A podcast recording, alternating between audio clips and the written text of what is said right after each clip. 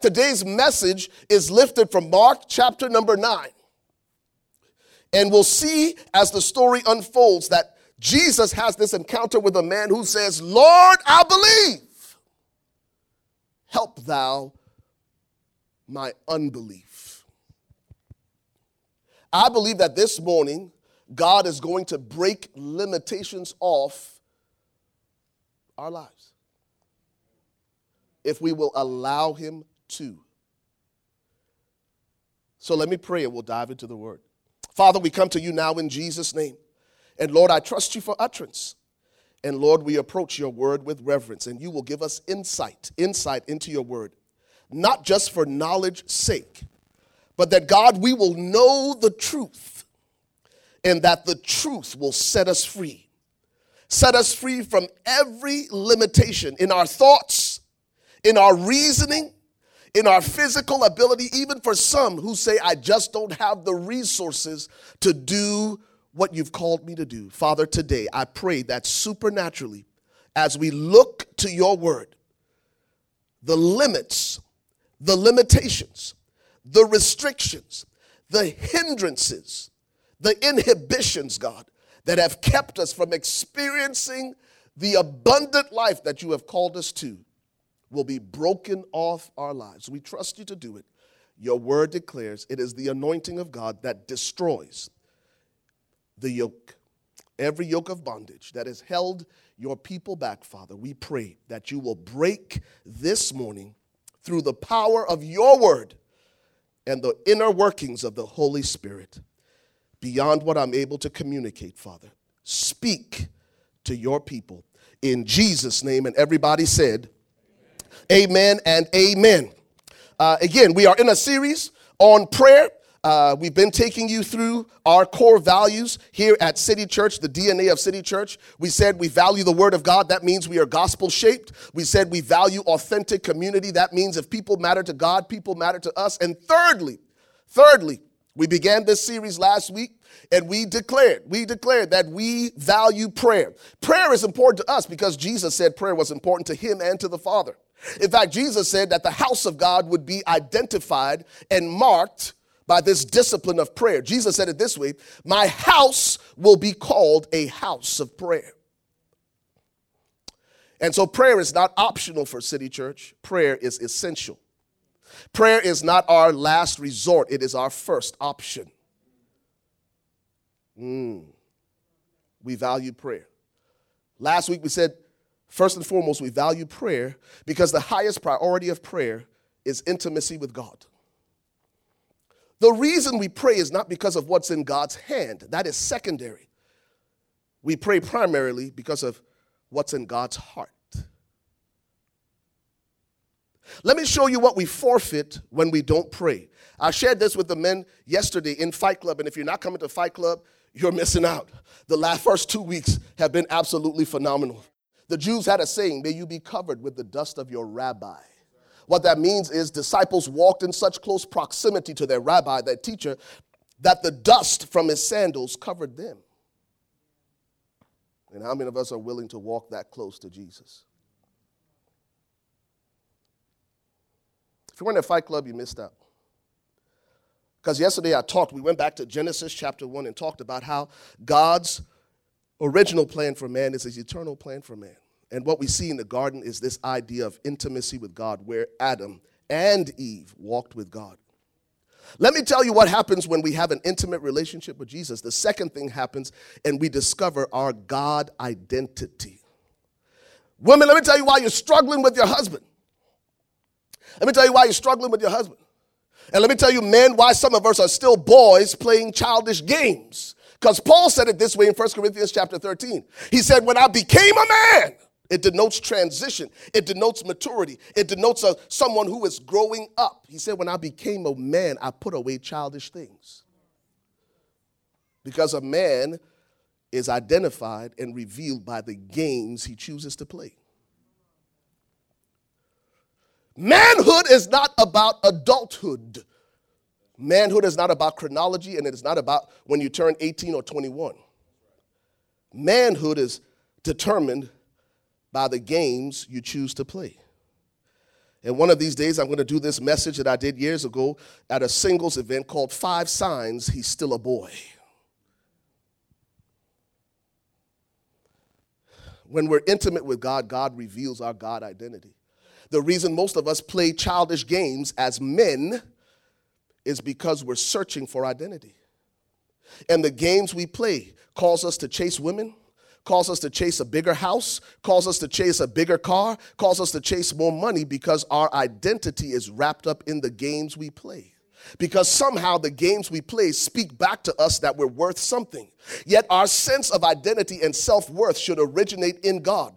Before Jesus ever performed his first miracle, he heard his Father from heaven affirm him. Before Jesus launched out into public ministry, before he performed his first miracle, his Father from heaven affirmed him and said, This is my beloved Son in whom I'm well pleased. And we got a whole lot of men doing stuff who have never been affirmed and they don't know their identity in God, and so they look for it in the wrong places.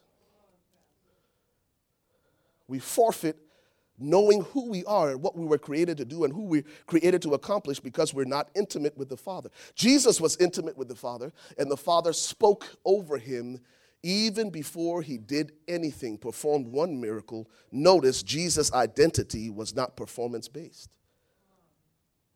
Jesus didn't say, This is my beloved son at the end of Jesus' ministry. Jesus said, This is my beloved son before he started his ministry. And how many of us play childish games? Men, because we think our affirmation is about our performance. And so we got a whole lot of men running around playing childish games who don't know their identity. That's the second thing. This is, I mean, the third thing. The intimacy with God will help us understand our identity in Him. And once we know our identity in Him, the third thing happens we experience integrity. Let me tell you what that word integrity mean, means. That word integrity is derived, in fact, all our math students know the word integer, no? An integer is simply a whole number. Integrity simply means someone who is whole not broken, not deficient, lacking no good thing. Let me tell you what happens when we spend time in the presence of God. We come out understanding and knowing our identity. That's why Jesus wasn't moved whether people praised him or criticized him, because he had the Father's affirmation.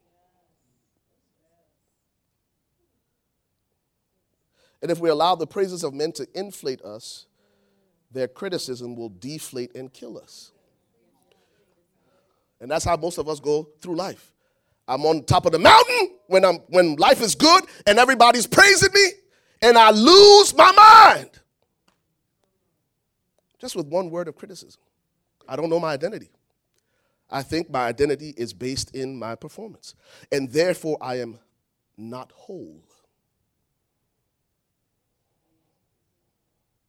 Now, let me tell you the fourth thing that happens if I experience intimacy with God and uh, I know my identity in God, and I'm whole. I have integrity, wholeness, soundness. In fact, the Hebrew word is shalom, shalom. It means more than peace. That word shalom means it was a blessing that they spoke over each other. Shalom, nothing missing, nothing broken, nothing lacking. The fourth thing that happens out of a life of integrity is then I have influence. I can begin to positively impact others. Now, why did I say all of that? I don't even remember. Yeah, but before Fight Club. Okay. I was talking about prayer. Oh, yes, I was talking about prayer. That's what it was. Thank you. Thank you. Thank you. So last week we said this is why prayer is critical. Notice the ripple effect. If I'm not intimate with God, I don't know my identity. If I don't know my identity, I'm not whole. If I'm not whole, I can't influence others for good to the degree that God wants me to influence others. That's what we forfeit in prayer. It's not about what's in God's hand, it's about discovering God's heart for what He desires to do in me first and then through me. Everything that God does in the earth, He does in partnership with man. I want you to hear that. Everything that God desires to do in the earth, He desires to do in partnership with you. And He desires to do it in partnership through you. Prayer simply postures us so that we align ourselves with God's purpose. So when God desires to do something right here in Plano, He says, I'll do it through City Church. Mm, okay. Well, think about that some more. So, so Jesus, Jesus uh, is teaching his disciples how, how to pray, and we're in Luke chapter 11. Let's go to Luke chapter 11. I know I ma- mentioned uh, Mark 9, but Luke chapter 11, and then I'm going to go fast and furious. Uh, this is one of our anchor texts for this series. We value prayer. We value prayer. That means we value intimacy with God. We value intimacy with God. Uh, uh, Luke 11, beginning at verse 1. Now it came to pass as he was praying in a certain place when he ceased that one of his disciples said to him, Lord, teach us to pray as John also taught his disciples to pray. Good news uh, if you don't know how to pray, you can be taught. You can learn how to pray. Just as Jesus taught his disciples to pray, and just as John taught his disciples to pray. Jesus gives us this model prayer. It's the framework for how to pray effectively. Uh, essentially, what Jesus was teaching us, he says he was teaching uh, us through his disciples. Well, guys, when you see me steal away into that solitary place, this is what I do. And when I come out of that secret solitary place, I walk in power. If you want to walk in the power, in fact, this disciples saw the correlation. Jesus goes into this solitary place, he comes out and he does miracles. He goes away and people are spitting on him and he turns the other cheek. He goes into the secret place and he has such tremendous wisdom that he has an answer for every question that people throw at him. It only comes from intimacy with God. And the power of this thing is that it's available to each of us. That's why I love the story and the testimony of Enoch so much. It says that before Enoch was translated, he had this testimony. That at your life and they look at my life, is that their takeaway? Ray Harmon walks with God. Come on, somebody. That's a beautiful place to live. So Jesus says, This is how I get down, this is how I roll. Is that the God we identify with is only good. All his thoughts toward me are only thoughts of good. Jeremiah 29 and verse 11 says, I know the thoughts I have toward you, declares the Lord. Thoughts to prosper you and not to harm you. I want you to hear that this morning, City Church, that our God, our Heavenly Father, has good thoughts toward us to prosper us and not to harm us, to give us a hope and a future and expected end. Our God is only good. And if we understand that how I see God determines how I approach God, it'll change the way we pray because our God is only good. Our Father, which art in heaven, hallowed be your name. God reveals his character in his names. And over the process of this series, we'll talk about the names of God Jehovah Jireh, the Lord my provider, Jehovah Rapha, the Lord my healer, on and on again, because God has revealed his character and his nature and his attributes in his names. Jesus says, When I pray, I remind myself not only of my relationship with my Father, but I remind myself of his character, who he is. Who he is. Who he is. And if we don't remind ourselves of who God is, we will buy into a warped depiction of our God that He's a God of judgment and wrath. In fact, we will buy in to the example of fatherhood that we learned from our earthly fathers who were very imperfect. We have to revisit that often in prayer, in intimacy with God, that God loves me. His banner over me is love. He loves me with an everlasting love. You know what the Israelites went into battle? This is what they went into battle saying For the Lord is good, his mercy endures forever. Can you imagine a whole army surrounding you, and the thing that they went into battle with was a song declaring how good God is? I wonder how many of us would win life's battles if we just went back to reminding ourselves just of the goodness of God. That our God does not change with our circumstances. When life is good, God is good. When life is bad, mm, maybe God's not so good after all. No, no, no, no, no, no. When life is painful, when life is hard, God is still good. He's still good. When things don't go my way, my God, the God that I know is still good because all his ways are perfect. Even when I don't understand it, even when his, it, life doesn't go the way I planned it or scripted it, even when my son is born with no arms, my God is still good. He's still good. He is still good because my strength is determined by the things that I allow to stop me.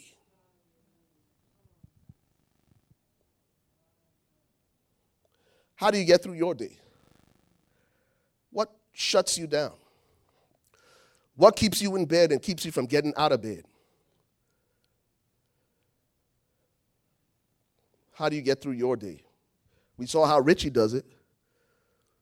He shakes off the limitations he shakes off the limitations. Limitations that are self imposed and limitations that are imposed by others because he serves a big, big God. He serves a big, big God.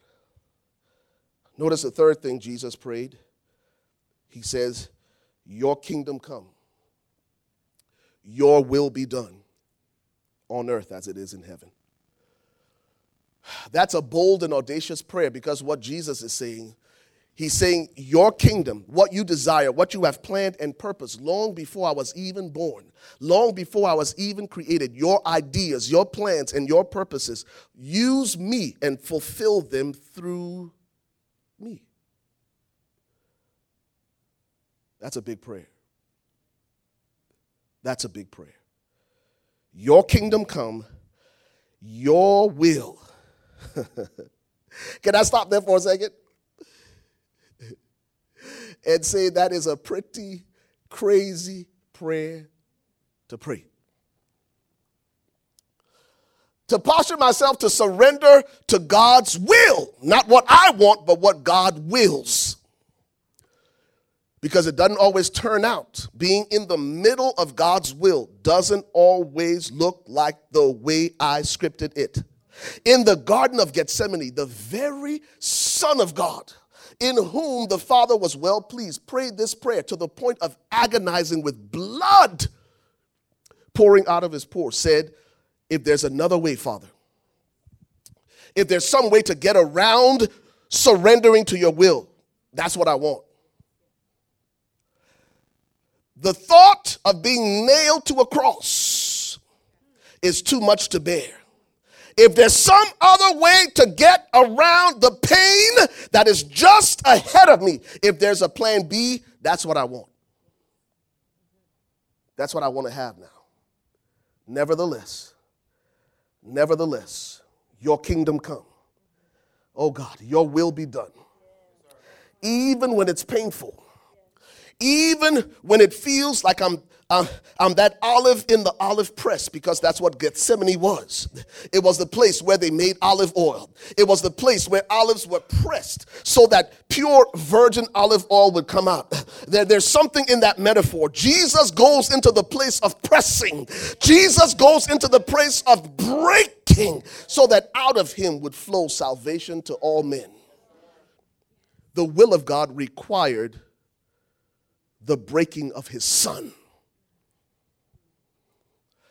Most of us want the will of God. This is what we want. We just want a new job. We just want a promotion. But what if the on the other side, or or or the way to everything God has planned for me means that for a season, He's gonna break me and crush me. This is his own son. I remember doing a funeral one time, and this family saying, I can't believe God let my son die. I feel your pain. When I sat there across from the family, I said, God knows what it's like to lose a son. I said, What do you mean? He gave his only begotten son for us. So when we pray that prayer, Your kingdom come, your will be done. God doesn't take us from point A to point B on a straight course. Oh, he'll get you to point B. He will get you to point B. He will get you there. But there are moments in his will where, like Joseph, he takes you from your father's house and your brothers throw you in the pit. Isn't that what he showed Joseph at the very beginning? Gave him a dream of greatness? At 17, 18 years old, Joseph wouldn't have thought that his own brothers, in order to get to Egypt, that God would say, in order to get to Egypt, Joseph, your own brother's going to sell you into slavery. But it's part of my plan. In fact, that's how I'm going to get you from your father's house to Egypt. Your own brothers, your own kin, people you love, they're going to sell you. In fact, they're going to try to kill you, but I will intervene. And they're going to sell you into slavery. And, oh, check this out. While you're in slavery, uh, you'll be falsely accused of sexual harassment. You didn't do it. You tried to honor your boss's wife. Oh, yeah, and not only that, you're going to spend some time in prison for something you didn't do, but it's all a part of my plan. It's all a part of my plan. Your kingdom come, your will be done is not a wimpy prayer.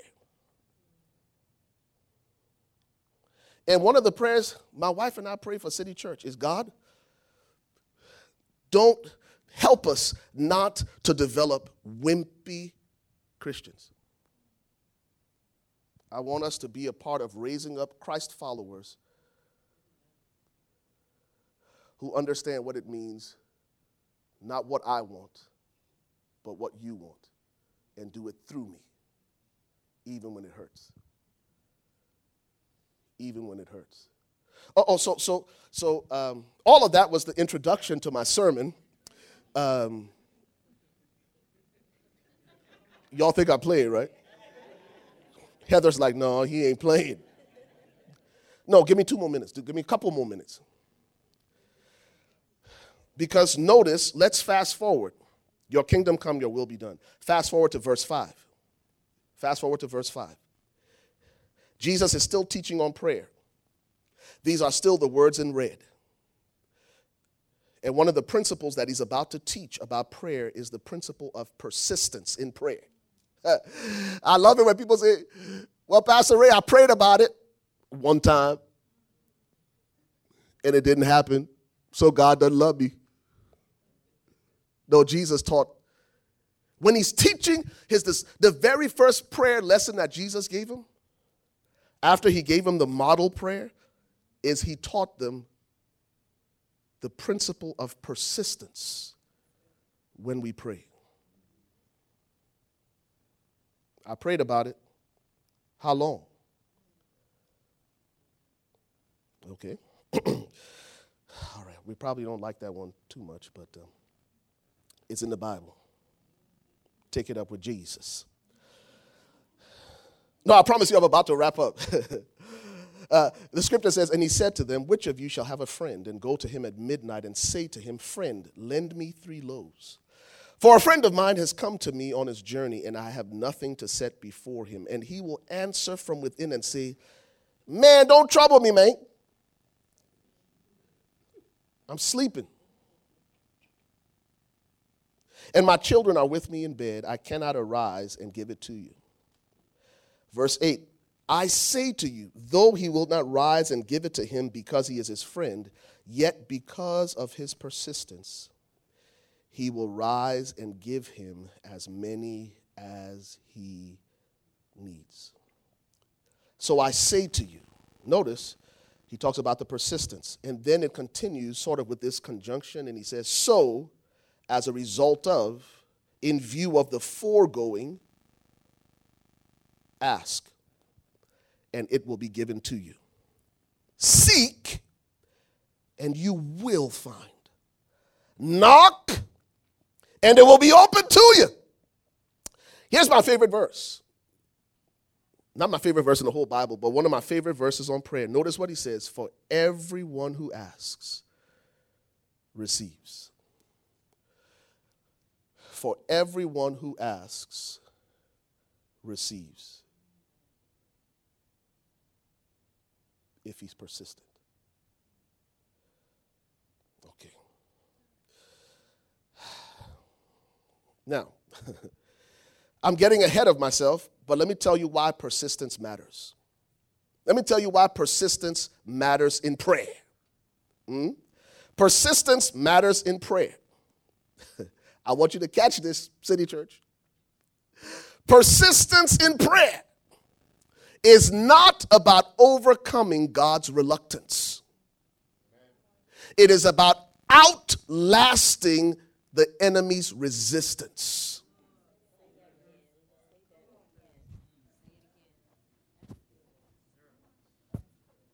I will say it again. Persistence in prayer is not overcoming God's reluctance. We don't persist in prayer because somehow the longer we pray, we're going to convince God.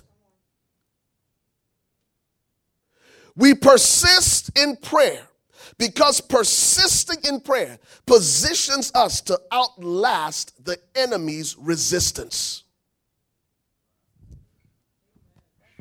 I wish I had some shouters in this Presbyterian church. How many of you realize that we have a very real and literal adversary called the devil? No, I'm talking to a modern church, right? So we don't believe that there's such a thing as a devil. That, that, yeah. Let me tell you what persistence in prayer. I'm not begging God to do anything, He's already done it all. The persistence is about pressing through the resistance of the enemy. I'm about to call an audible. Can you put Daniel chapter 10 on the screen? Kelly, you might have to help her with it. Everybody say, Hi, Kimberly.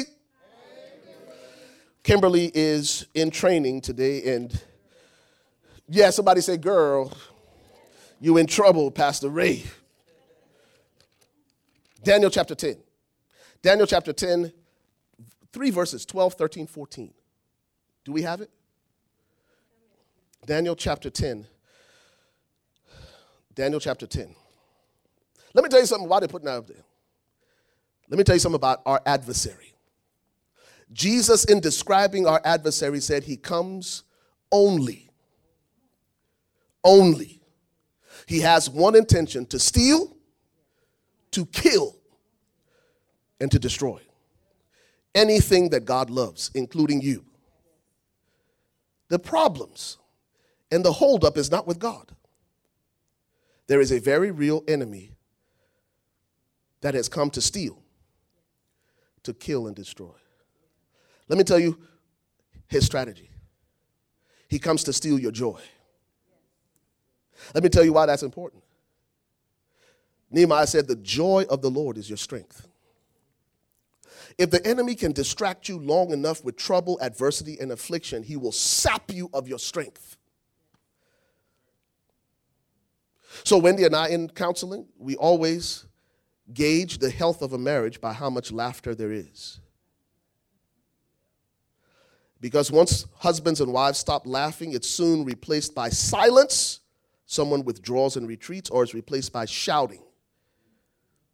Enemy comes to steal your joy. He also comes to kill your dreams.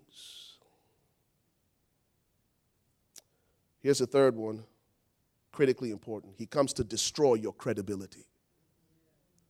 Let me tell you why that's critical. Because it's the way of the enemy to destroy you while you're still living, while you still got breath in your lungs and nobody got an ounce of respect for you because your reputation is tarnished and you're a dead man walking. Don't play. Oh, Lord. I almost went my African route. Do not play with the devil. Oh. The devil is not a joke. I am telling you, the devil is not a joke. Oh. Do not play with the devil. Because if you let the devil in the back seat, pretty soon he will want to drive. Did y'all get that? Let him in the back seat. That's what we do, though. I got this under control in the back seat. And it's amazing how he works his way to the passenger seat. And all of a sudden, before you know it, now how did I get on that? All of our guests, please, please bear with me. I see. Oh, we're waiting for Daniel. 10, chapter 10, verses 12 through 14. What do we say about persistence in prayer? It's not about overcoming God's reluctance, it's about outlasting the enemy's resistance. Verse 12. So this is Daniel. He's been praying 21 days. Notice this Daniel has been praying 21 days, no answer until the 21st day. Now, I don't know if, if I'm Daniel, I'm thinking that God's withholding something from me. I'm thinking God's reluctant because Daniel is fasting and praying. He's in a posture of prayer. In fact, if you go, if you go back, this is what he says. He said he ate nothing, he didn't shave, and he did not anoint himself. That means he didn't bathe for 21 days. He's been in a place of prayer 21 days, uninterrupted and not distracted. And still nothing moved until the 21st day. Because most of us now, if God didn't answer by day four, five, we would have said, well, it must not be the will of God. Come on. Can I tell the truth? Most of us would have quit on day three. Well, Jesus rose on the third day, and if God ain't gonna answer this prayer on the third day, we try to make it biblical, don't we? Three days, and he arose. Glory to God. Three days, and I'm gonna arise from this place of fasting and prayer. No, Daniel tarried in prayer 21 days. Verse 12 tells us this exchange, a conversation between Daniel and an angel. Somebody say spiritual warfare. Spiritual warfare. Very real. Not just Old Testament, Ephesians 6 tells us about how we wrestle not against flesh and blood. Verse 12 says, Then he said to me, speaking of the angel, Do not fear, Daniel. Notice what he says next. From the 20th day that you set your heart to understand, from the first day, from the first day that you set your heart to understand and to humble yourself before your God, your words were heard. When did God hear Daniel? The first day and I have come because of your words.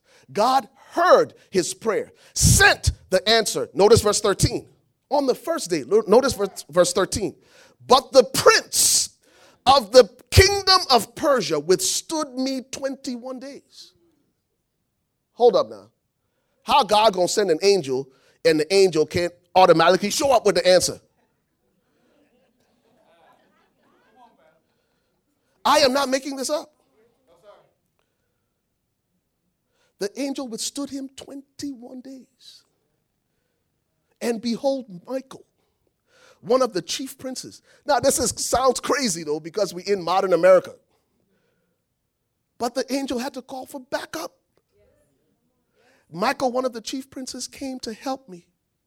For I had been left alone there with the kings of Persia. The kings of Persia speaks of uh, spiritual dominions over this particular region. Verse 14 demonic. Now I have come to make you understand what will happen to your people in the latter days, for the vision refers to many days. Daniel persisted in prayer 21 days, not to overcome God's reluctance. God answered on the first day, but because he persisted in prayer, he outlasted the enemy's resistance. Okay. Critical. That's why Jesus taught the first thing he taught his disciples was persistent prayer. Okay? So, Mark chapter 9, and I close with this. Mark chapter 9. Is this helping anybody this morning? okay. Amen. Mark chapter 9. So they bring, they bring, they bring, they bring, um, um, what did I say? Mark chapter 9. Uh, where are we? Verse, huh? Verse 20. Is it verse 20? No, 14. Mark 9, verse 14. Mark 9, verse 14. And I promise I will go fast and furious through this segment, okay? Mm-hmm. Uh, Mark chapter 9, verse 14, okay? Uh, this will help us with our prayer life. uh, so it says, And when he came to the disciples, he saw a great multitude around them and scribes disputing with them. Immediately, when they saw him, Jesus, all the people were greatly amazed and running to him, greeted him. And he asked the scribes, What are you discussing with them? Verse 17 is key. It says, Then one of the crowd answered and said to the teacher, I've brought you my son who has a mute spirit. And wherever it seizes, wherever it seizes him, it throws him down. He foams at the mouth, gnashes his teeth, and becomes rigid. I want you to catch this. So I spoke to your disciples that they should cast it out, but they could not. They could not. This man brings his son to the disciples with an expectation that if these men have walked in such proximity to Jesus, then maybe some of what he has has rubbed off on them. And he says, I brought my son to the disciples. I believed that they would help me, but they could not. Let me tell you something about faith that persists and faith that prevails. Y'all ready for this? Uh, persistence in prayer is about trusting God beyond your last disappointment.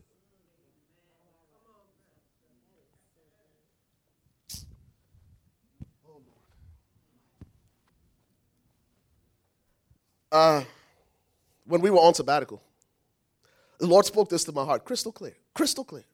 He said, Ray, in this season, I will do more with less. But let me tell you about that now. I've got to take what God said and trust that that word is true beyond my last disappointment. When I come back off a sabbatical and I've lost a keyboard player. When I come back off sabbatical and I've lost an incredible bass player. When before I go off on sabbatical, I lose people in leadership.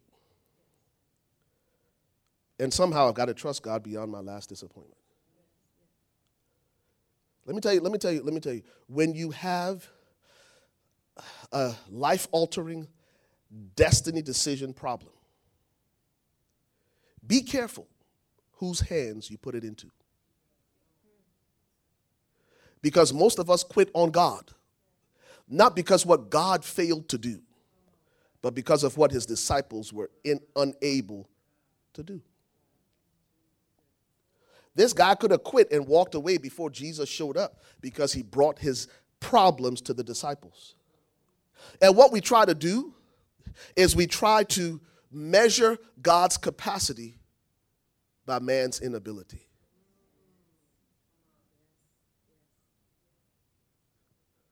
Well, this is what the lawyer said. This is what my teachers said. This is what the doctor said. And we bring our problems to mere men. And when they disappoint us, I don't care who the expert is, their ability is finite and the God you and I serve is infinite in his ability and his capacity. Persistence. The purpose of persisting is God wants us to continue to trust him beyond our last disappointment. Notice this man brings his son to the disciples and nothing changes. Again, be careful who you put your biggest problems and your trust and your confidence in. Uh, so, so, so, so check this out. Check this out. This is so good. This is so good. This is so good. Look at verse 20. Then they brought him to Jesus. There are just some things you just got to take to God, man. I'm telling you. After you have consulted every expert in the field, after you've done your research and you've dotted every I and crossed every T, bring your problems to Jesus after the disciples fail you, bring your problems to Jesus. Persist in prayer. Uh, uh, notice, notice what you, uh, then they brought him to Jesus. and when he saw Jesus, immediately the spirit convulsed him and he fell on the ground and he wallowed foaming at the mouth. Isn't it crazy how sometimes your trouble would taunt you? Even after you bring it to Jesus. Even after you lay it on the altar, it will taunt you to your face. brought the problem to Jesus and starts convulsing. How many of you realize that sometimes it gets worse before it gets better? That's part of how the enemy does now. He will continue to wreak havoc, wreak havoc. The closer you get to Jesus, he's throwing more stuff, throwing more stuff at you. And he wants you to stop and quit just before you get to Jesus. Because if you quit just before you get to Jesus, he's won. Would have been so easy to be distracted by the convulsions. I don't know what kind of convulsions you're dealing with, but at night, sometimes when I sleep, I have convulsions in my head.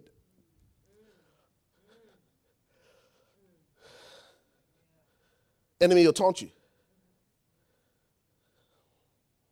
Go to a conference. I've been to two conferences this week. You know how pastors are. We go to conferences. You know, we strut around with our peacock feathers.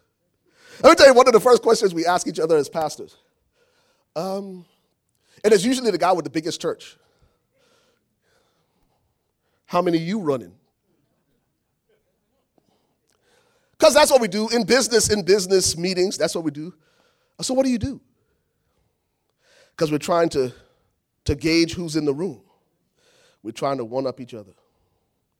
And after you don't have about five conversations with pastor, and say how many you running, and they all got bigger numbers than you, the convulsions start in your head. I'm holding on to the promise I will do more with less. But every time I start to move toward that word, convulsions. Because the convulsions are trying to keep you from getting to Jesus. Uh, so, so, so, this is good. Jesus ain't fazed by all of that, though. Look at verse 21. And I'm about to close, I promise you, I promise you. So he asked the father, Jesus asked the boy's father, How long has this been happening to him? Now, of all the things that Jesus could have asked him, why is Jesus asking him questions about duration? How long you been dealing with this? How long you been struggling with this? I would venture to say that the question has to do with this whole idea of persistence. Because Jesus is trying to locate him. Can you still trust me? After you've dealt with these convulsions for as long as you have. Can you be like the other woman that I healed, the woman with the issue of blood who had dealt with her convulsions? It was an issue of blood for 12 years and she still believed. Jesus is locating this man. Say, how long has this been happening? Because will your faith persist beyond your last disappointment? And this is what he said from childhood. Ever since this child was born, I've had this desire, I've had this wish that he would be healed it hasn't gone away.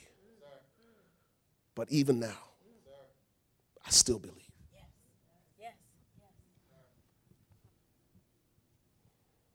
Now, most of us say, this has been going on for a month, and I'm about to throw in the towel.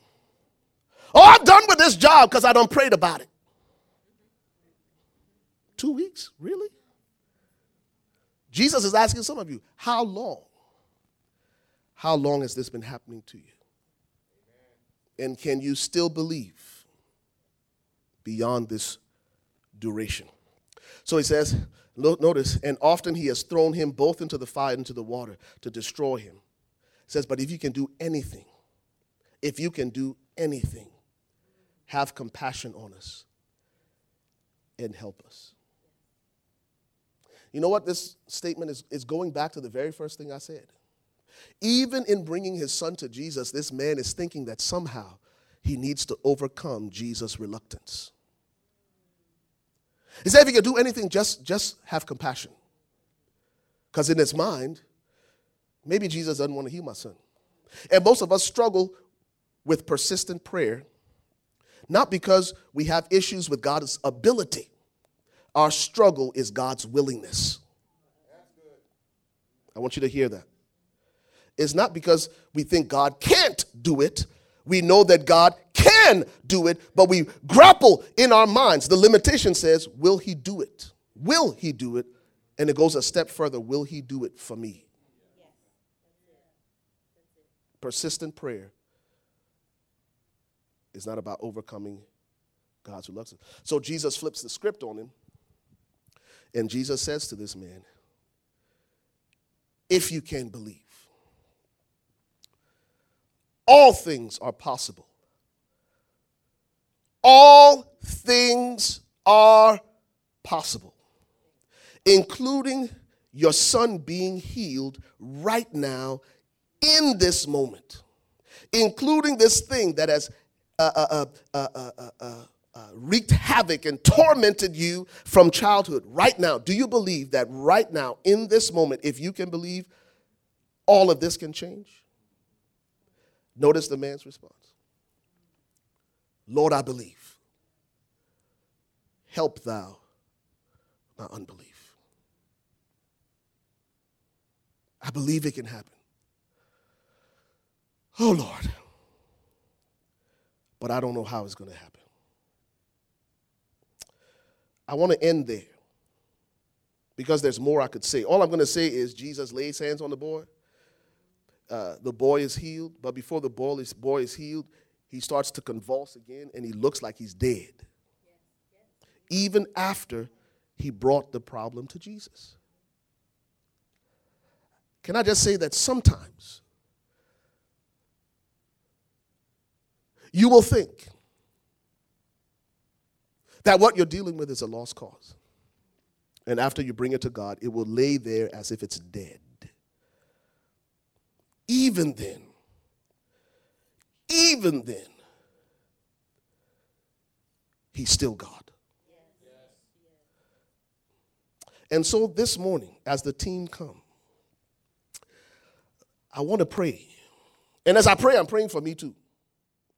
I don't know what kind of convulsions you're dealing with.